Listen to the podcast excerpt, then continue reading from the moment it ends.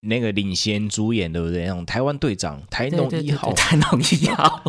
重返农药。 ，What's your name？台农 Number One。戴上耳机，开启声音，给你聆听新世界。一周听五天，天天新单元，夜夜听不完。Podcast 周一月。 Hello，大家好，欢迎来到卡卡城咖啡吧，我是倪晨。是的，我是木板木卡老板。没错，今天已经进入到我们卡卡城咖啡吧的第十个单集了。那在介绍我们今天的这个第十杯咖啡之前，我们有些活动的讯息要来先跟大家布达一下。是啊，而且我觉得我们这个活动呢，有听到的赶快参与活动，有赚哦，直接赚。对，超划算的。为什么？因为我们讲咖啡讲了这么多集了，对不对？那对我相信可能有些听众朋友，你们可能对于这个咖啡的豆子啊，或是咖啡的产区，都有了一个既熟悉又陌生的这种印象、这种概念。所以，我们决定在今天这一集播出之后，我们要来办一个活动，我们就是要来送咖啡豆。对啊，就是让可能有一些好朋友们平常有在冲咖啡的，没错手冲咖啡的，直接送你。对，因为我一直听咖啡，你你用听的嘛，你其实没有办法去感受到这个咖啡的香气，或是感受到这个咖啡的风味，对啊对啊咖啡的口感，是所的，以是的，是的。实际喝最清楚这样子。那我们这个活动要来怎么弄呢？就是我们因为我们这集播出的时间应该会是在十八号嘛，对不对？对，所以在十八号我们会播出我们今天的这一集。那从十九号开始，从十九号早上八点，我们一个礼拜到二十五号的晚上九点截止。我们这个是活动期间，你只要在我们刚刚讲从十九号到二十五号中间这段期间，在我们 Podcast 众议院的 Facebook 或是在我们的 IG，对在我们这一篇卡卡城咖啡吧的这一集单集底下留言。那留言内容是什么的？到时候就大家可以看那个文字叙述说明这样子，是你只要是在底下留言，然后你要当然你要按赞啊，你看你要在 Facebook 或在 IG 都可以，对然后在底下留言，那就符合我们的抽奖资格。是的，老板，这次我们要抽几位出来？这一次呢，我们要抽三位，三位是不是？对。对对，好，那我们抽三位出来，我们要送什么？三组的三组的咖啡豆，就你是说三组是水果 吗？诶，哎不是啦， 就是咖啡豆，精品水果咖啡豆组啊，精品水果咖啡豆组对对合对是不对对对是？对，烘所以焙过会的有三只豆子这样子，三只豆子为一组这样子，三只豆子为主，那一只豆子会有几克？一只豆子会有一百克，所以呢，在当中呢，你就可以喝到三个国家然后不同的或者风味是三个产区，对，都有不同的风味这样子。 OK，是的是的，因为我们这个来我们这边留言的人其实应该不多了哈，所以你有听到的你就赶快来留言，这个中奖几率应该是蛮高的对啦。啊，我想应该很很容易就中咯。嘿。如果你有听，诶你一定要行很动，容易就中了，对真的真的，因为我们这个平常留言的好像都是个位数数得出来的这样子。对啊，对啊，你一流真的会中，真的绝对会中。对，命中率很高，命中率对很，高。但是我之前有看那个有一个浏览软体有没有，它有出现一个，就是说他听完我们的节目之后，发现对哟，原来是这样去品咖啡耶。对啊，因为其实很多人在喝咖啡，其实它就是一个单纯在摄取咖啡因，它其实也没有特别想太多。但是咖啡里面可以有趣的地方太多了，对啊，真的对啊，对啊，就是各种的饮用的感觉啦。对啊、很多对人对都会在这当中去有一些得到这样，所以呢，一定要赶快来留言，嗯好不好？赶快来留言，会中哦。命中率超高。对对对对对，好，那我们到时候我们会是在，因为我们是从十九号抽到二十五号嘛，所以我们会在二十八号那一天来抽出来这样子。是那会不会直播再说？因为我我个人是不太会直播抽奖，我因为我不知道怎么弄啊，所以我们应该就直接抽出来，然后直接把结果就是直接私讯给我们中中签的人，这样应该 OK 吧？是的，是的，是的是没有问题的啦。好我觉，那我得们就二十八号晚上来抽出三位这样子。对，好，工商时间结束之后，就进入我们今天的主题了。那不晓得莫卡老板今天想要来跟我们聊的是哪一支咖啡呢？我觉得国外都讲完了，对不对？哎但是对其实呢，我觉得要把一个专注一个重点呢拿回到我们台湾。是时候来爱台湾了，是不是？，对啊，对啊，来台湾价值有没有？台湾价值冲台起来湾价值好不好？对台湾价值拿出来，对对对，把那个台湾的除值起来，好不好？除值起来， 差多。不多来处置一下。对是对不是，对对对对，来除值这一波。哎、其实讲到台湾这个咖啡的这个历史，欸其实也是蛮悠久的、哎哇，久到可能那个光复以前哦，光复以前，对对对对对，对光复以前应该就有了，对最早应该可能一八或是一九几零年这种的，那时候就已经有了这样子。对啊，就是大概我阿公的年纪有没有？我阿昼啦，嗯，说不定在更早嘞，说不定。也有可能更早、哦，就是阿昼还是小朋友的时候，对对对对对，因为台湾曾经有一段呃时期是这个日治时期嘛，对对不对？对所以我知道在那段期间，其实那时候台湾就有点像是日本的一个怎么讲，他们的一个生产的一个中心啊，不管是木头啊、茶叶啊什么的。那其实像咖啡也是，在日治时代的时候，台湾就是那时候就呃日本人也是有很很认真的在台湾这边在种植对啊，那时候候我记得那时候是在北部先试种，哦一开始是在北部是不是？对，在北部试种，但是呢，北部种下去之后啊，好，北部种下去，呃，以我这边整个田野调查历史来说，北部一种发现种不起来，对，因为咖啡好像还比较偏向热带或是亚热带的地方，对，要要往亚就是热带去，所以它对比对较对适合的可能会是什么呢？嘉义哎那种纬度有没有嘉义上下？所以呢，你从台湾这样切过来，可能就是在花莲的那里。差不多是北纬二十三点五度往南这样子。对对对，最北最北， 真的不建议哈。所以你去看哦，其实那时候是在我那时候随便这样看，也是在比较偏北部的山区种，例如说呃宜兰那一带有没有在种，发现种不起来。种不起接下来呢，就往往南边移，来。嗯，好，往南边移就移到花莲的瑞穗这里。哦，瑞穗刚好就是有那个，也是我们这北回归线那个地方。对对对，就刚好在这附近种，然后就哎就有成功试种过。对，所以那时候其实是在整个日据时代来说，嗯，哦，日本因为太北边，所以它种不出咖啡豆，但是日没错本它又是什么呢？很很大的咖啡市场。呃，消费大国。对，因为明治维新之后呢，它就开始西化嘛，然后开始喝咖啡。对，对所以那时候整个来说。呃，因为那时候台湾是日本的领土，那这个时候呢，日本它就把台湾当做一个东亚最大的一个所谓的咖啡豆的产地。呃，集散地这种感对觉。对，因为它是真的很适合种，例如说，不管是那时候，其实台湾也种很多的蔗糖嘛，甘蔗，嗯，对，樟脑啊、茶啊、对对咖啡对这对些，。那一个都是做一做，然后往回销，变成说去日本国内内销啦，还是说呃往世界各地销过去这样子。没错。，对，所以那时候是日本日据时代的时候开始种，是对，那后来哦到后来变成就没有再种下去了，后来就其实咖咖啡在台湾这件事就有点没落了，因为其实台湾也蛮多这种呃高单价这种经济作物啊，对对那对可能。如果呃官方啊政府没有刻意去辅导或什么的，其实可能他们后来发现种别的东西，比如说像茶叶啊，是是因为可能茶叶其实它经济价值上可能在那个时候农民会觉得赚这个可能比较有商机这样子，所以那时候咖啡好像就开始逐渐的没落了。对啊，因为那时候变成一个呃，其实有一一段龙井啊，有一段龙井就是大概六零年代的时候，那个时候是很国民政府来台湾嗯嘛，哈、中华民国来台湾之后呢，就是有一些政策的补助，然后就开始收购这些农产品，那咖啡也算是其中一个哦。哎，那这样子为什么还会没落？就是缺乏什么？那时候为什么大家说，哎，迪士尼为什么不来台湾？迪士尼不来台湾哦，对，迪士尼那时候是有机会变成台湾的，在台湾这边啊来盖迪士尼乐园的哦、这个好像对好久好久好久以前嘛，对不对？对曾经有过，然后到最后去哪里？去香港，去上海。嗯哼哼，它的原因是什么？内需市场太小，哦，对人口数不足，，所以它变成说日据时代结束之后呢，嗯，台湾本身的缺乏一些内需的市场。因为你看、哦，我们喝咖啡，我们到现在有没有对，大家才说哦，开始可以喝咖啡哦？是哦是，那大概是这个是时间大概是十五年，到现在目前为止还是十五年，，对，如果回推五十年前，那时候喝咖啡的人口应该确实是蛮少的啦。真的非常非常非常少。大家嗯就喝茶嘛，或对者是喝一些德币嘛，是对，是而且那个茶可能是一两片一两片茶叶泡的那种的茶茶米这样子，对。然后加上整个的国际观没有那么好，对所以呢，变成整个工资提升之后，这个龙井就没有那么的多。对，然后一直到后来，是不是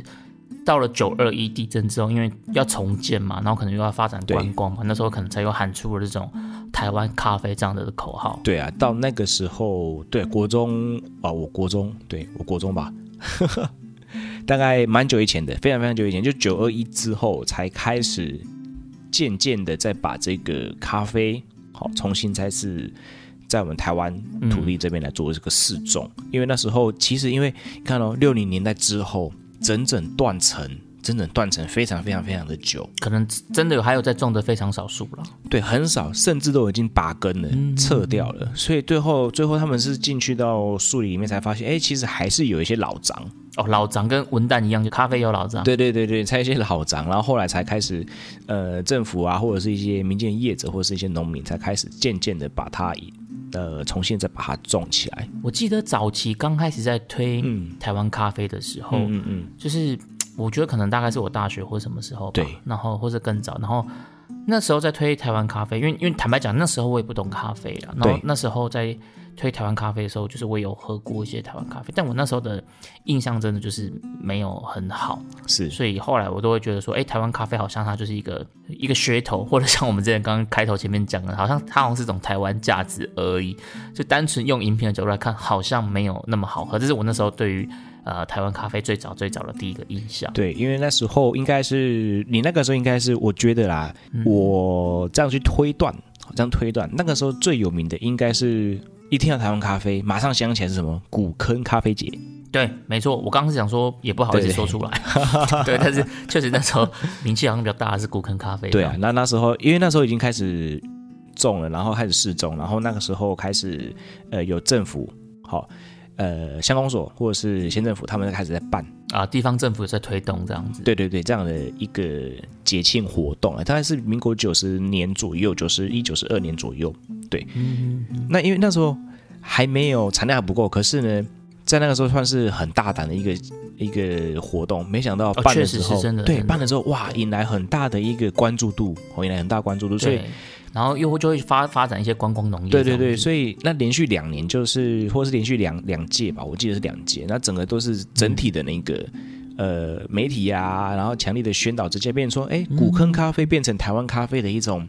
代名词代，名词，或者是一种一种意向，嗯，对，对，那变成说他们就是渐渐地在做这样的一个购买嘛，然后没错其实台湾的产能还是供不应求啦，即使嗯好，嗯即使因为华山那边其实种的最多是什么，你知道吗？柳丁。柑橘啊类古古坑对古坑那边很多柳丁对，对对，所以那时候他们在办柳丁节的时候是怎么样的？他把门他们把柳丁摆成一只超巨大公仔哦，什么的公 仔有一个吉祥物这样子吗，对，有一个吉祥物这样，然后用柳丁把它摆起来，你知道吗？那时候去看 到，哇，我整个人摆起来这样，所以哦，所以你那时候你还有去参与到那个柳丁节的活动，对对，我去柳丁节活动，因为那时候会去就华山地区嘛，然后他们整个一个绿色隧道啊，然后嗯去对走一走之后，顺便去剑湖山乐园玩一下这样，啊，对，就在那附近哦。OK，那即使那时候农民好、开始改种咖啡，好、因因为他们如果有地，然后林下种植的话，其实它可以变成一种多层次的一种种植环境。对，就是整个从种植的方面来说的话，其实咖啡它是可以这样玩的、哦，就是底层或者是腐殖层这边比较可能种矮的比较矮的哈、矮丛，对然后之后再种咖啡这种这种的，也是也是灌木丛啦，但是也不会很嗯高。对，那上面对可以种一些比较高的树种。哦，然后还可以帮它遮阴，这它样可以遮阴，对，然后挡雨，但是变成说这边的环境，它就是变成有一种半遮阴的状态。即使农民他们有这样的环境，但是其实生产的这样的一个速度还是比不过，还是比不过内需的市场。 哦，对了，因为台湾它如果你要讲产量的话，它其实应该都是一直都是还没有那么的大规模这样子，对啊，对啊。那之后就是什么呢？之后应该这几年一直有在持续下去的，就是那个南投的国信，国姓对是对，不是国信乡这边也算是一个。呃，九二一之后，他们也是开始呃，县府、乡公所跟农会开始辅导他们去种咖啡。哦，也都是有在这样推广，对对，就是变成说他们去这样种这样子。那因为他们的海拔就是从三百到一千都有，嗯，对，那日日夜温差大概就可以差到十度这样，这样其实是个蛮适合、哦蛮适合咖啡生长这种环境的。对一开始我们会想到大概是古坑嘛，哈，那再来就是可能是南投的国信这样子，我知道有一些庄园主，他们其实他们是会想要去错开农作物的这个采收期的，因为你呃，人一力定有会一限嘛，定会，他们会调节那个农技，对，就是因为你你农产品它会有时令的限制嘛，是所以它是是有的他们会去错开，让不同的作物一年四季都有不同的东西可以收成。你不能一年我就只靠等着收成咖啡或者等着收成柳丁这样子，所以他们就对对会把这对对个对收成季节会稍微错开这样子。是啊，是啊，是啊，所以刚刚我们前面讲的这个，其实是可能像是在民国呃九零年代的时候，对会有所谓的这种呃台湾咖啡的这个旗子打出来这样子。对啊，对啊，对啊，不过一直到最近，因为我们刚刚前面讲的这其实是好久好久以前的嘛，嗯对但像现在所谓的我们之前在节目里面一直讲到这个咖啡的第三波浪潮之后，其实我觉得台湾的咖啡的农嗯业发展，其实已经又迈向到一个新的纪元这种感觉了。哦，越来越强哦，我只能这样讲，对对对，对，越来越强，因为。其实台湾的咖啡哈、那时候出名的就是古坑嘛，我们刚刚提到古坑嘛，对在最可早能的时候对最早的时候和国兴，那其实，在花莲瑞穗这几年也是慢慢的在进步，你说这几年花莲瑞穗他们在咖啡也是慢慢的开始打出知名度了。对对对，因为他们也是有请一些评鉴师，好来去办活嗯动，来去办一些比赛，就像是茶的这种的一种比赛这样子。嗯嗯，对，那在哪里呢？在整个屏东这边也是有一块地区哈，就是那时候也是老老产地了啦，只是说后来没落，然后现在又重新再站起来，继续种的哈。屏东咖啡也是渐渐的也是有一群人在扶植，那台东这边也是有人在种，所以在台湾其实咖啡的这个产区其实还分布的地方还蛮多元的，整整个南台湾可能到处都有这样子。对对对，蛮蛮多的，而且嗯会看得到不同的产地。因为我自己觉得，其实最近的这种也不是最近啊，就近几年这种，呃，台湾的咖啡它之所以可以这么的蓬勃发展，就是跟我们刚刚前面讲到这个呃第三波咖啡浪潮有关系嘛。因为台湾其实在种植咖啡这件事情的人力成本上是非常高的，所以你很难。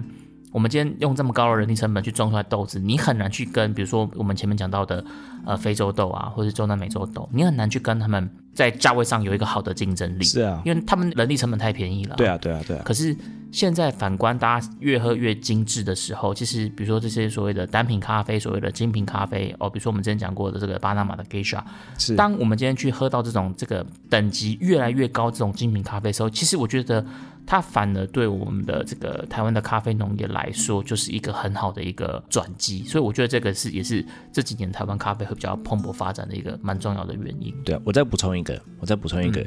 这个浪潮，对不对？就是嗯对，这几年间的发展，就大家越越来越有这样子喝一种单一产区的，或者是这种精品豆、单品豆是，对，这样一结合到台湾，然后呃，这过去的发展，然后变成台湾农业进来进来之后，我最近都是一个农民，他们怎么样处理呢？他们在种植的上面啊，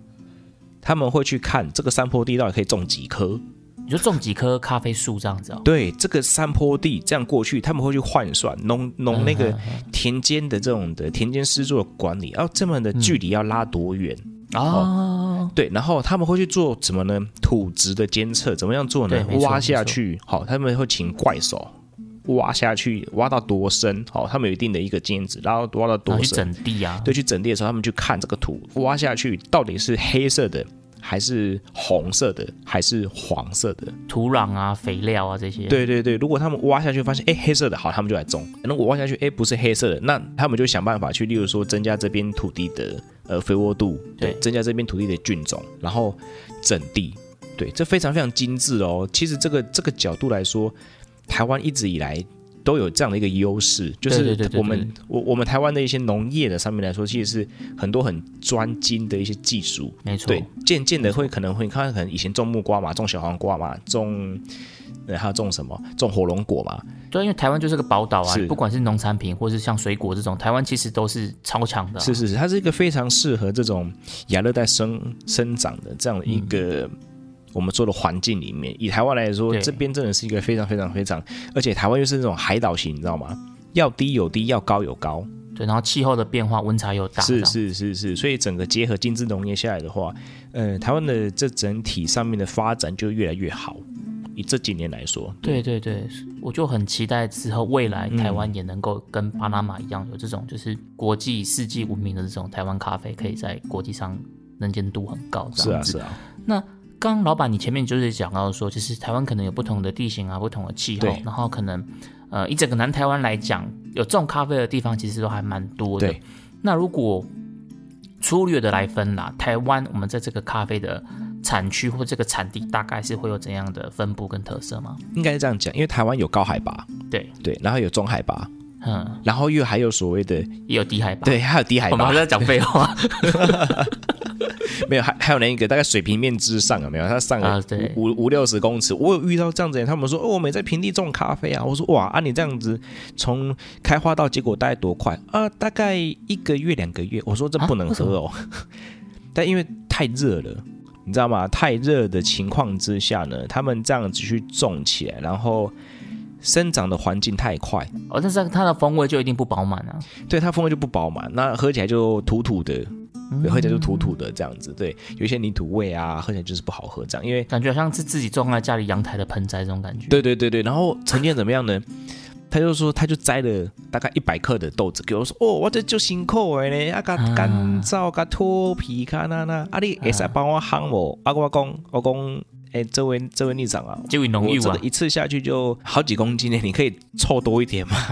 一百克哦，一百克我包都帮你折了。就是它的产量就是只有一百克就对了啦。 对对对，就那一棵树有没有？他们家自己就像你讲阳台那种的，然后他嗯种一种，然后说啊啊啊，伯，我帮你用菜好不好？啊，对马啊，马西它夯嘛，对不哎，对？对对对，而且烤箱盖当康，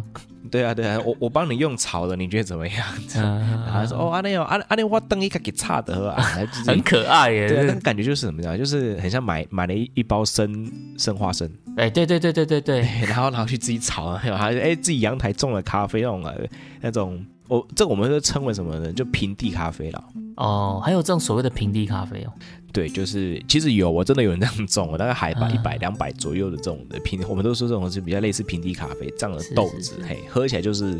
呃蛮无趣的这样子。嗯对，那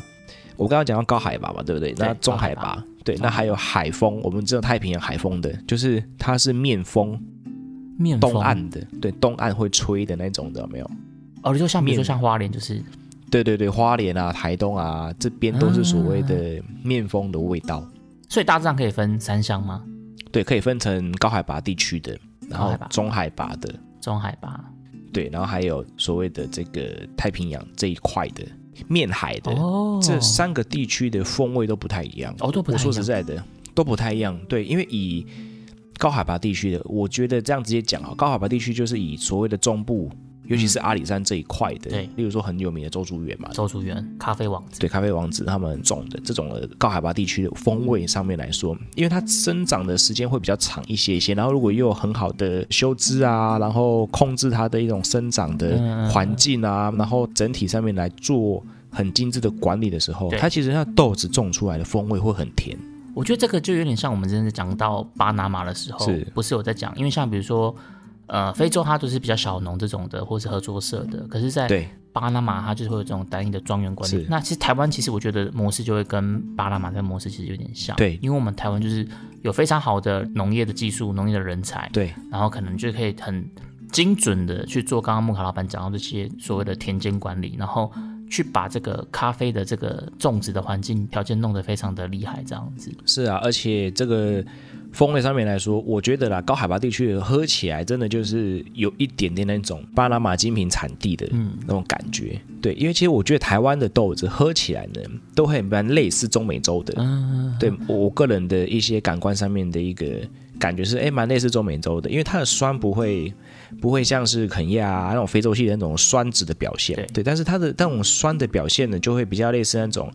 呃，等级很好的巴拿马，或等级很很好的哥伦比亚，或等级很好的瓜地马拉。对这种的这种的风味，那种酸质是很很很柔顺、很迷人，然后带有那种甜感是很好的。然后剩下可能就是，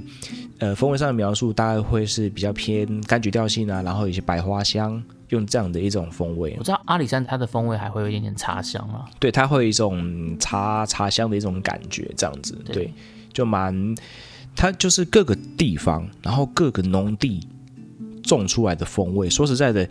就会很特别。他们其实某些地方，同样一个产地哦，或者说同样一个地区，他们种出来的风味，其实不同庄园来说，哦，不同农地来说，都会有不同的味道，很特别的。台湾其实，在整个咖啡的这种，不管是庄园管理，然后应该这么讲，就是生豆啊，嗯对台湾的生豆其实，在国际上也是有一定的水准跟竞争力的，对不对？其实我觉得是有的，啊，只是到底是怎么样把它推出去这件事情，我觉得是很重要。例如说，我曾经在哪里？我曾经在纵谷地带，花东种花东纵谷地带。OK，好，整个台九线对不对？好，在在东部这样贯穿过去，我先走海线，然后进到东河这边去东河吃个包子之后呢，绕进去哪里呢？绕进去这个消防队， 对消防队对面是包子啊，残疾还蛮好吃的，这边推荐给大家。对对对，呃，也我也是蛮懂的，有没 有？是是蛮懂的，一定要吃那间外面的，不要吃哦，拜托哦。有听到这一集的话，如果你还是吃外面的东河包子的话，拜托嗯转个弯进去好吗？消防队的对面那间才好吃，辣酱不要加太多，很很辣，会喷火哈。好，我们讲完这个呢，就是绕到东河巷之哎、后你这段讲的特别顺，你讲包子讲的特别顺，哎厉害吧？就是因为我的节目以前是做美食的、啊，哦！对对对。木卡的美食咖啡，对啊，，对啊，对啊，那个划重点嘛。好 OK，好，那我刚刚那嗯对段重点我们划完了，就是我要讲的是我们去到那个东河吃完包子去看猴子，哎、那边有猴子哦，有啊有啊有啊，东河那边有猴子呢，就是你过去有没有？你过一个桥，嗯对，你过一个桥，然后那边就有一个一区是往那一个山区里面去的，对，然后那边就有，你就往那里面去的时候是种谷，嘿对，种谷地带那边种出来豆子啊，哇，超好喝诶。哦，那边的咖啡就像你刚刚讲，是海风这个地形的这种特色，，对，海风地形，然后它那边的特色很特别，就是它会给你满满的。我真的头一次喝到什么呢？真的头一次喝到花东纵谷，因为它它的产地不多，它大概就有两三分地而已。它所以它弄出来的咖啡豆子，它其实光它自己亲朋好友要买就买不完的啊，就卖不就呃就对会就就就卖完了，就卖完了，对，就卖完了。所以，然后它整个，因为它整个六十趴都是山坡地，这东河乡来说的话，对，就山坡地。然后它下午三点就起雾，哦，所以温差也对会大，温差超大，所以那边也有种那个东河也有种柚子啊，东河的柚子也很好吃。哦，真的、哦，对对，东河柚子也很好吃。对，所以呢，那边东河就是有个登仙桥的猴子啦，就是吃完包子去看猴子，看完猴子呢就往里面去到哦哦，走进去很远哦。然后那个那个农友他是用水洗的这种的豆子而已。哦，它像它这个咖啡，它它有什么庄园或是它的这个咖啡品牌的名称吗？哎、没有，他就是重兴趣的，你知就道是吗？小农这种，对，就是小农，就是例如说，我们我们如果把这种的呃产品丢出去的话，他们就会说这种是台东小农，因为它产量太少了啦，对，产量太少，所以变成说他们豆子这种日夜温差很大的时候种出来的豆子，然后经过好的田间管理，它喝起来白花香就很重，就是说我还甚至喝到玉兰花的味道。哦，玉兰花，对，玉兰花很特别哦，而且我真的头一次，因为因为那边海拔大概呃三百多四百左右而已，嗯，也没有很高，是没有很高。它优势在哪里？重谷，然后日夜温差大，所以喝起来哇，那个风味很饱满，因为它生长环境会比较久。中年云雾缭绕，对对对，，它完完全全， 它完完全全就是好喝。哦，对，那这种豆子，或者是台湾有很多这样的特色的小农，如果怎么样把它推到国际这件事情来说，这真的是我们呃台湾产业会需要去直立思考，或者是持续努力的地方。对，因为像刚刚木卡老板讲的这个偏向小农，所以我觉得小农你要把它推到国际，可能首先你应该必须要有办法有稳定的供货跟足够的产量，才才比较好去做媒合啦。那变成说你必须要可能整个东河地区的这个，因为你你只有一个小农，这个量一定不够嘛，那你可能就是要集结整个东河地区这样子。对对对，整个这一块，对对这或是做商业整整个媒合这一个乡，对对对对对。那像比如说我们我们刚前面虽然说我们在讲呃最早的这个台湾咖啡就是古坑咖啡，那时候我们的印象其实没没有很好，对不对？对，可是后来其实古坑咖啡，我们我们这样子，我们我们好像帮那个古坑咖啡给那个污名化标签，化了，我们帮它帮它平反回来。其实其 实是是是，在古坑有一个庄园，它叫做松月咖啡。对对，那很它有名它的其庄园实它是拿过 CQI 全球第一的、哦，世界第一的哦。它的 CQI 生豆是八十九点二五分，是全世界最高分的，全球最高分的。真的是很高分的，因为要评到八十，因为我本身也是 CQI，对对对对很扯的八分十数九点二五哎。对啊，那已经是很扯的分数，九十分就已经是所谓的那个叫做什么 ninety plus，这嗯种一公、这种一杯有没有？啊是就卖你个上千块是不为过的。哦，这种 ninety plus 在台湾其实越来越少嘛。对，我最近有看到在嘉义，它一小包哦四分之一磅就卖到快要一千块，是哪哪？它有写哪个庄园或什么的就吗？它就直接写那个巴拿马 ninety plus，就是它这只豆子。哦哦，在整个 CQI 评分之后呢，好，在评分之后有九十分以上的嗯这种豆子哈、哦，就可以卖到这种高价。所以你看啊，在台湾来说，它可以用出这种八十九分的这种豆，其实对是很神奇的一件事情。是啊，是啊，所以我就我就一直在想说，其实我觉得台湾真的未来有朝一日，真的就是可以循着这所谓的巴拿马模式，然后就是成为让台湾咖啡成为一个很呃在世界上很很知名、很闻名的一种咖啡的一个单品选项这样子。而且其实对啊我觉得，呃。因为台湾过去在这种我们前面讲很多这种台湾在这种农业技术，其实本来就是有一定的这种底子嘛，所以对，比如像茶叶，它会有这个茶叶改良所啊，或者对什么的。那在今年哦，就是二零二一年，我们在台湾其实也推出了我们的第一个本土的咖啡品种哦。因为是一般我们像我们之前讲咖啡，不是都会讲什么呃非洲，我们就讲什么非洲原生种嘛，对不对？对对对，对对，那或者是呃，像巴拿马那边我们就有讲到艺妓嘛，然后非洲还有什么乌须乌须嘛，不虚不虚嗯然后啊，肯雅有什么二十 L 三三四、哦，四二八这样子，对，然后那啊，像我们之前讲到那个乌须乌须之后，我们还有讲那个七四一五八这种，对，就是七四五八、七四一零，然后铁对对皮对对卡、对卡杜艾、红坡旁、黄坡旁，对，这些都嗯是对咖啡品种。台湾现在有一个台湾自己的一个品种哦，是我觉得这个还蛮蛮特别这的，蛮嗯厉害的。台湾的第一个本土品种。对，然后它的名字就叫做台农一号， 所以我觉得这个名字好像有点 听起来有像点很有点弱弱了。很弱，就 像是哇，我们美国有个队长叫什么名字？美国队长，哎，美美美国队长至少他那个形象大家已经很很很对对对很深刻了啊。对但是这个哎，我们今天推出的这个是咖啡豆台农一号，哎，好耶像落掉。哎，好像落掉了。那他他怎么不要对对叫对台对对台湾咖啡队长，对不对？对，但是我要讲的是，台湾其实在这种呃农业改良的这种技术，其实是真的有它的独到之处。所以，呃，随着这种呃台湾咖啡的精品浪潮，对所以台湾也推出了我们的第一支台湾的本土品种。然后，其实现在在市面上应该是还看不到啦，因应为该还在种种植的阶段啦。对，因为这个是上个月才发表而已哦，就是二零二一是年是十是月才发表的，所以应该也要预计要可能两年后、三年后之后，大家可能可以在市场上去喝到这支豆子。那据说它的这个优势，就是因为我们之前讲过嘛，对咖啡嗯农来说，怎么样的品种叫好的品种，就是它的可能它是病虫害是比较少的，对，好种，对，好重，产量然后大产量大，对，所以对这一支台农一号，它就是据说就是会有这样子的一个特性，这样子，所以对呃咖啡农来说，他们可能就是可以比较好去种植，然后也不会有太多的这种就是会去担心的部分这样子。但是我觉得这这这件事情就有一点一则以喜，一则以忧，是啊，因为我们在讲艺伎的时候，我们有讲过嘛，就是其实咖啡农喜欢的是这种没有病虫害，然后产量大的，所以那时候艺伎才会被拿去做什么防风林。对，对，所以那时候考量你可能不会去考量这个风味特色这件事是情。的，所以说，我觉得当然产量大、病虫害少这件事当然是好事。可是我觉得其实如果如果台湾，因为台湾你不可能真的去走这种就是所谓的低价大量低价的生成产本、大量生产的这个路线啊了，因为你再对怎么对大对量对也嗯人力，你光人力成本就一定是比不上呃非洲或者中南美洲国家。是啊，这硬伤，对对对对对，所以我觉得台湾能走路线一定是要往这种比较高单价的的路线去走嘛。所以如果它在这个风味的独特性上能够有更多更多这些独特的地方的话，我觉得这件事其实可能会是更让这个所谓的台湾品种更加分。就像巴拿马，它可以靠着一支艺妓红遍全世界。对啊，他一个打十个，因为在艺妓之前，巴拿马的咖啡可能也不是那么的让人家有印象有印象，对对对。然后可是自从翡翠庄园推出了一季之后，整个巴拿马咖啡几乎就有点跟一季画上等号这种感觉。对啊，对啊，对所以啊，我觉得台湾未来希望也能够有这样的一个，不管是不是原生种啊，就是可以有一个这样的品种，让台湾咖啡可以跟它画上等号。不知道会不会这个台农一号会不会是啊这样子？所以他会变成一个领那个领衔主演，对不对？那种台湾队长、台农一号、台农一号 重返农药台。农一号嗯，What's your What's your name？对啊，台所以就农是 number 希望 one 未来台湾也能够有一个很有很有在国际市场上很有竞争力的一支豆种这样子。哦，对，讲到这个豆种，因为其实像呃，我们常常在讲咖啡，不是都会讲什么阿拉比卡，对对，罗布斯塔嘛，对不嗯对？那为什么以前大家都要讲对阿拉对比对卡的对原因，是因为其实农民他们可能也不知道他们种的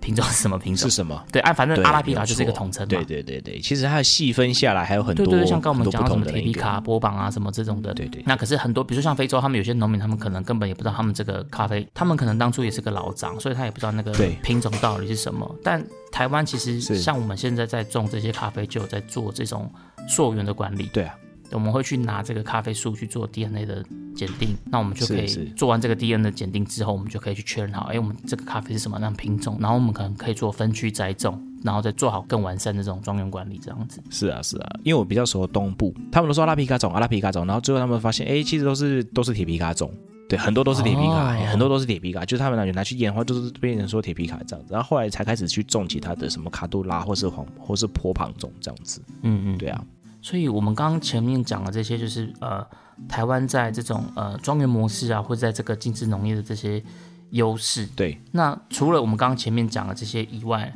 老板，你觉得我们这个台湾豆，如果今天我们今天台湾豆想要再走出更大的格局，台湾豆还有没有什么比较特别的优势？我觉得台湾都有优势。其实应该这么说，就是我们真的可以在台湾这个地方哦，你吃很多东西都可以把握两件事情。先讲求不伤身体，对，先讲就不伤身体嘛。OK，好。 然后呢，你又可以吃得到当季食材，哦，当季这件事很重要。很重要。就是那个蓝贡很主席也好，很主席，上面写很很最主席很主席的是讲这个东西生产出来呢，不会经过海风给你省省杀各位省哪各位哦，经过嗯对整个大航海摇摆不会。哦，对，因为我们如果今天咖啡它是个期货嘛，对啊所以我们今天比如说我们不管是从其他国家去从它收成到来到我们消费者这样的时间大概要过多久啊？哦，理论上来说，像前前一阵子塞港嘛，我我前一阵子三月份订的订的一些生豆，对好这种原物料，它什么时候才到呢？现在才到。你三月定的，对啊现在才到，对，啊，三月店现在才到哦，而且是集齐的哦，用赶的、哦，嗯八个月八个月没有错。所以呢，我们现在喝到的咖啡豆，好，我是现在喝到的咖啡豆，我们我们先不管，就是那一杯的液体有没有咖啡液这样子，对，有可能那杯咖啡液，有可能如果你是去那种星巴克好了，那种大的独立那种的那种连锁店家，他们一定是更久的，为什么？他们一定是从呃期货拉来，然后他们有一个中央控管的仓库嘛，然后恒湿恒温，有可能是两年前的恒湿恒温。其实豆子是很神奇的哦，你恒湿恒温的状态之下，它不会风味不会消散太多，嗯，然后呢，烘完之后呢，再分配到各店，其实基本上又还会隔个一段时间。这国外豆的这种商业豆的模式都会是这样子的。那其实，在台湾这种当地当期的小农来说的话，你就是很可以很直接的就直接喝到当期的当季的这样子，而且供应链就还蛮完整的。就是丢席啊，你可以直接在台湾喝到最新鲜的咖啡，你不用透过这种国际啦、运输啊，然后可能至少我觉得至少应该要半年了，最快应该也都要半年以上。对啊，都要半你可以年以马上。上喝到。你可能这个月采收的豆子，你可能下个月、下下个月，你可能就可以在桌上喝到这杯咖啡了。对啊，对啊，就很快速就可以看得到哇，这期的豆子，或是说，哎，这个大概是多久以前？就是你的溯源也很快。是是是是，对你，你要去追溯这个地方，然后如果你有兴趣，你也可以去那个地方走一走，然后就哇，这边其实也有种咖啡树诶、哦，对，我觉得你刚刚还有讲到一个就是供应链这件事情，因为对，台湾虽然说我们刚前面一开始讲台湾的内需市场其实不大，可是台湾现在整个在喝咖啡人口其实也是越来越多了是那的，你对于终端来讲，我们其实是有消费市场，可是我们从消费市场往上走，对，走到这个产区，走到这个处理厂对，最源头来讲，庄园，然后生豆，然后再来后处理，对，然后可能烘焙，然后生豆商，然后这个烘焙工作室，然后到我们这个店家，再到我们终端的消费者。其实你整个供应链在台湾是一条龙的，哎，对啊，直接是一条龙的、哦，它不像吧，比如说像日本，他们可能也是呃咖啡的消费大国，对，可是今天你在日本，你在日本喝了咖啡，你很难去找到它的这个庄园在哪里，它的产区在哪里。对啊，都要飞出因去，为日本它就是没有产区它，没有产区，对 对对对。可是在台湾，你可能哦，比如说今天我喝到了一支台湾豆，然后呃，对象嘛呃木卡老板他是业内的这个工作者，对，他其实他可以很快的就跟他的上游做接触，是啊然后是啊大家教学互长啊什么的，然后你把这件事情再去呃消化掉，然后反映到你终端的这个消费族群，其实你就是一个很好的这种 推广者传递这哦是个的，咖啡讯息跟推广。对对对对对对，我觉得这个其实对台湾来讲也是一个蛮大的优势，在整个供应链的这个完整这件事情。对啊，就不会中间就不会有太多的断层了，我可以直接像我就直接跑去跟农民讲，哎，你这个怎么做怎么做怎么做的，嗯，对，在对啊台湾你喝完咖啡，你可能开车开个两个小时，你就可以直接开到庄园去。对，有可能哦，如果是 对 啊，对啊，我是四十分钟就上山的啦，就是嗯，直接上摩托车骑着就上去了这样子。对，像我现在就很等着过年想要去那个周主任喝咖啡。是是是是，去趟阿里山，对啊，那啊、呃台湾在这方面，我们刚刚前面讲到了供应链，对不对？对那我我觉得台湾有一件事情也可以来证明台湾其实是人才济济这件事情。哦，除了原物料很很完整，对对连对人都完整了，对呃对对对对对，因为我们刚刚前面讲到这些技术啊、农业啊，然后这个土壤啊、风土什么的，那人其实对也是一个很重要的部分嘛。那非刚刚前面讲过，台湾的生豆其实拿过世界冠军的，对，然后再来就是台湾的烘焙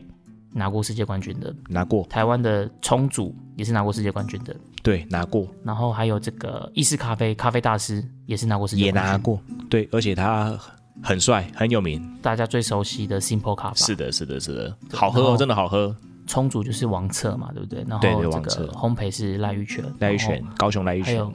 杯测，对啊杯测台湾也拿过世界冠哎军，嗯对啊，诶你知道那杯车有多快吗？嘿他要在一最短的时间内，就是喝一遍，马上就说这杯有问题。对，杯测它的比赛是怎么比啊？它的流程是要怎么？怎么它就是会比赛他就是会有一定的时间端上来，然后它有一些规则，例如说你可能要找一杯不一样的。嗯嗯嗯 OK，好，那端上来之后呢，你就开始喝，啊很烫哦，那个端上那个那个其实是蛮烫的哦、就是会烫舌头嗯， 的不那一能种。等它凉一点你知就对道了吗啦。不行，因为你要拼时间啊。嗯对，你要拼时间，就是它一端上来的时候，你会看到那那那几杯还在冒烟，你知道吗？他就开始喝，一瞬间咻咻咻咻咻，然后他就开始挑，嗯，喝一杯挑一杯，喝一杯，喝一组挑一组，喝一组挑一组，因为它是三角杯测。所以是要把有不一样的那一杯挑出来。对对对对对，它有时候三杯嘛，然后你去喝一杯的时候，喝三杯的时候发现，哎，这杯不一样，它很直觉的，你直接就要挑出来了。所以它是要很快反应，你没有太多时间去对对去做思对，考没有太多时间，对你只要一思考，你可能就比别人慢，那你就没有办法在这个赛制里面再往前走了。所以它是比速度的，它是比速度的，所以那个他们他们那种舌头很像是，我都不知道他们怎么练的、每次我都觉得很烫，啊他就开始喝。好像说什么啊比赛前就是只能喝吃吃吐司、喝白开水这样子，就让就自己尽的量的味觉是比较保持在一个应该是这样讲，呃，让自己的味觉保持在比较干净的状态对。对对对对，对，就是就是比较可以吃得出比较多味道，因为我们平常喝吃重咸啦，吃很辣啦，对，那其实对于一些比较细致的味道来说，久了之后会真的分不出来。对我记得老板那时候在烤杯车的时候，你不是说麻辣锅好想吃不能吃，嗯对，很想吃麻辣锅，或者是我想要吃咸一点的东西，我都都不觉得说，哎，不行，要忍着。一般的便当就已经够咸啊了，对，一般便当就比较够咸。而且那几天我们是中午，我们是中午吃饭，下午继续训练嘛。对那中午吃饭的时候，我们我们就会去他们那个烤场就预备一些比较呃好吃，然后也比较家常菜的那种的便当。是对，就是尽量避免我们在下午的时候一些训练的过程里面在被中午的餐食影响。然后现场我们真的会预备一些饼干类啊啦、吐司类这样子，嗯去把嘴巴里面那种中午吃饭那种的消油掉油味，或是呃一些会影响我们判断的一些风味，去把它做一个平衡掉。没错，对，所以人才真的是很厉害，在台湾来说真的对对对是对非常对非常厉害哦。你看这么一小撮人，是也不是说这么一小撮啊，是我们旁边的人太 多啦。啊就是例如说日本嘛，泳衣给我们对他们还就是用亿的往下，又是这种千万要亿的，是是对，但是我们周边人太多人，对，那啊就是台我湾们这其实个人口很密集了，但是整个人口数量不算那么大嘛，放在这种国对其他对国对家对里对面，就是整个水平是高的啦，就是啊我们的是啊平均是啊得分数是啊高的这样子，所以整个我们台湾咖啡的实力，不管是种植面也好，还是赛事面也好，就是在这块上面专精的人来说，都有一定的还不错的一个能量在这边。没错。所以光从从咖啡产业的这个各个环节，台湾都出过世界冠军这件事来讲，我就觉得台湾真的是一个很厉害的国家。对啊，真的很扯，真的很扯，爆扯。那像我们如果前面也都讲那么多，就是要怎么样把台湾豆嗯，推广到这种国际的舞台啊，对或是国际的拍卖这种的，台湾是不是也开始有在举办这种咖啡的竞标了？诶，前几年来，我我们这个脉络要先讲，就是前几年可能是国内赛，哦，一开始都是国内对赛对，可能今年都是，例如说在阿里山哈国内赛，那国内赛的可能这这这几个还不错的这些庄园，好、他们就会有另外的一个推动的，就是另外一个就台湾咖啡协会他们来继续做一个，呃，去梅河的其他地方做什么呢？它有点像巴拿马这样子，有没有？它就是去梅河其他的国家，然后其他厂商那种连锁的啦，还是这种大厂，好、生豆厂商，然后去办这样的一种的竞标的活动。其实，在前几个月而已吧，台湾就真的有做这件这种的竞标的会，那台湾这个竞标叫什么？Best of 台湾吗 它叫 PCA。 ？BC 不对是对对 BOT，对哦 我希望巴拿马 不是，怕台湾没有 BOT 这样。我我觉得如果哪一天有 BOT，我们算完 BOT，上面都会 BOT，嗨，我们被 BOT， 对呀、打到你啊，那 BOT 就的喝吧 BOT，那搞必马来 BOT 级的，对所以台湾你说是叫 PCA，对，叫 PCA，它其实就是一种台湾的竞标斗啦。那我之前资料上面看起来也是以，呃，中部的咖啡豆去比的多，中部的咖啡。对啊，对啊，以中部咖啡豆去比的多这样子，诶，那像国际的赛事，你刚刚讲是 SCA 对，跟 E COE，应该说他们他们的赛事是不一样的东西。就是说，例如说，我我们刚好谈到 CQI，对不对？对，我们刚好谈到 CQI，那 CQI 它是做一个品质的把关的一个评鉴。那这个评鉴呢，就要看这个竞标会它到底是用哪一种方式。例如说，我们在市场上面可能有一些地区性的，他们是用 CQI 这种评鉴方式，然后以这种竞标，像是这一次所谓的台湾的 PCA，好、哦台湾的 PCA 这一次，他们用的就是另外一种制度，好、是卓越杯的制度。对对，或者是我们会在豆单上面看到什么，呃，COE，啊，十六一，对十六就是对卓它越卓越杯对，就卓越杯，它其实是一种缩写，就是 cup C U P cup of ，excellent，好、e x c e l l e n c e 对，它就是说一杯最好的咖啡，一杯好的咖啡。对，那他们就是从这个地方呢，哈，从这样的一个 COE 的赛制，就是评分的标准不一样而已，然后去选出一个比较好的哦，或是说一个比较，呃，这支这支庄园所产出来的豆子是真的是，呃，分数好，分数是高于八十九分以上的这种的赛事。哎，那这样子，比如说像 SCA，它就是嗯 CQI 嘛，那你刚刚讲这个卓越杯，对它就是 COE，所以在对国际的这种评分的或是赛事上，它其实有两个比较大的，然后不同的系统。是的，是的它是两种不同的评比方式。那因为呢，这个其实如果讲起来是蛮复杂的，这个可能会讲起来的话，变成说它是整个整个系统上面的评分标准不一样。像是 COE，它是以它的甜度会加分的，哦，它是比较着重在甜度这件事情。对它它的甜度上面呢，可能会有其他分数的一个加权啦。对，那在 CQI 上面呢，甜度它只是一个，它就是说，哎，如果有甜，那它就是给它，嗯，就是它就是有甜这样子，他们不会有一些分数上面的，目前来说是没有分数上面一个加权的状态。对对，就是哎有有甜感这样子，嘿，它这杯咖啡是有甜感的。那 CUA 是哎有甜感，那它有多甜？哦它它的甜会再区分成不同的指指标这样子。对对对对对对对，就是说他们就是不管是 C U 还是 C Q，他们 E，的指标性是不太一样嗯的。对他们有些他们会针对，对他们会针对一些不同的东西去做一些加权，就是说好，以前我们去联考嘛，那可能就看这间学校他们要的学生是哪一种的加权啊，例如说可能数学加权还是什么某一科加权。有的希望你英文好，有的希望你数学好。对对对对对，那 CQ 跟跟 CUA 他们两个就是针对不同的属性去针对豆子的评比的方式，这样子，他们没有好坏，嗯对，没错。他们只是说不同的角度上面来说，他们是甄选的东西是不太一样的。对，因为这件事蛮合理的，就是不同系统他们对他们侧重的项目其实本来就不一样。我觉得这件事是还蛮合理的。那刚刚我们对啊前面对啊讲到对啊这种台湾的 PCA，它会比较接近是，哪一个？呃目前来说是以那个 CUE 的方式，就是越甜的加权可能就越来越高。哦，对对对对，他们是用 CUE 的这种卓越杯的这种方式去做一个评比。那我们的这个 PCA 这一次的这个呃竞标拍卖也是有国际买家来买嗯的，对不对？是啊，我们看了资料呢，那个什么，那个精品界的咖啡，精品界的咖啡，精品界的 Apple 啦，不，咖啡 界的 Apple，咖啡界的就是 Blue Bottle，对对，布鲁巴鲁也是有来标的哦，就千万不要小看我们台湾的这个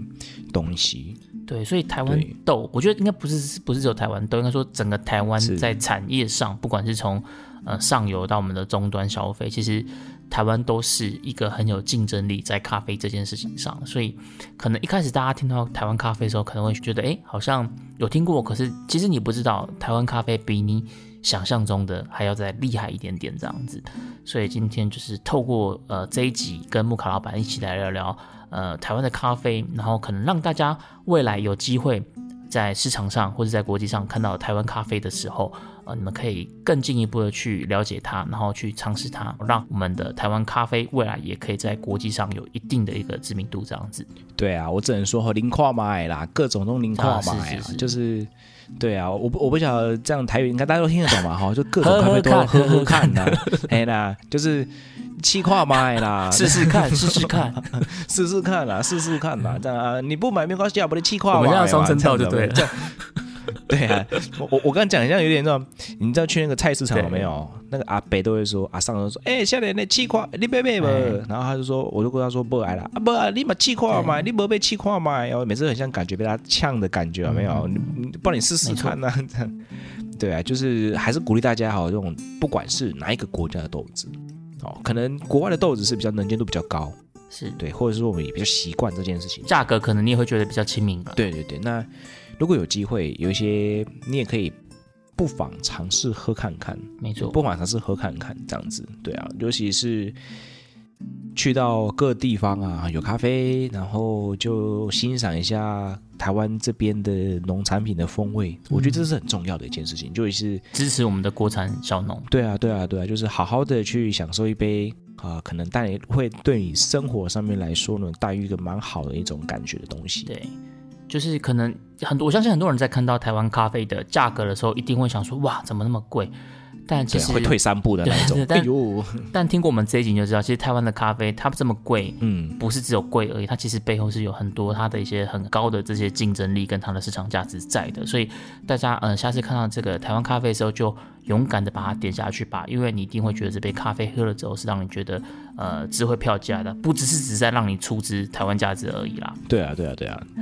对啊，那节目的最后也是在提醒大家，是记得哦，我们在这个礼拜会有这个抽奖的活动，那大家记得到我们的 IG 或是到我们的 Facebook 底下去留言。那对今天我们这一集台湾咖啡的单集就到这边告一段落了，希望你们也会喜欢。我们下周再见，拜拜。七块买啦，拜拜。菜市场又来了。对啊，对啊，车上又 来了，明天请继续收听由叉叉 Y 跟削弱所主持的《大英帝国》，为你带来各种阴谋论的故事。我我们们下下周周见见啦啦，，拜拜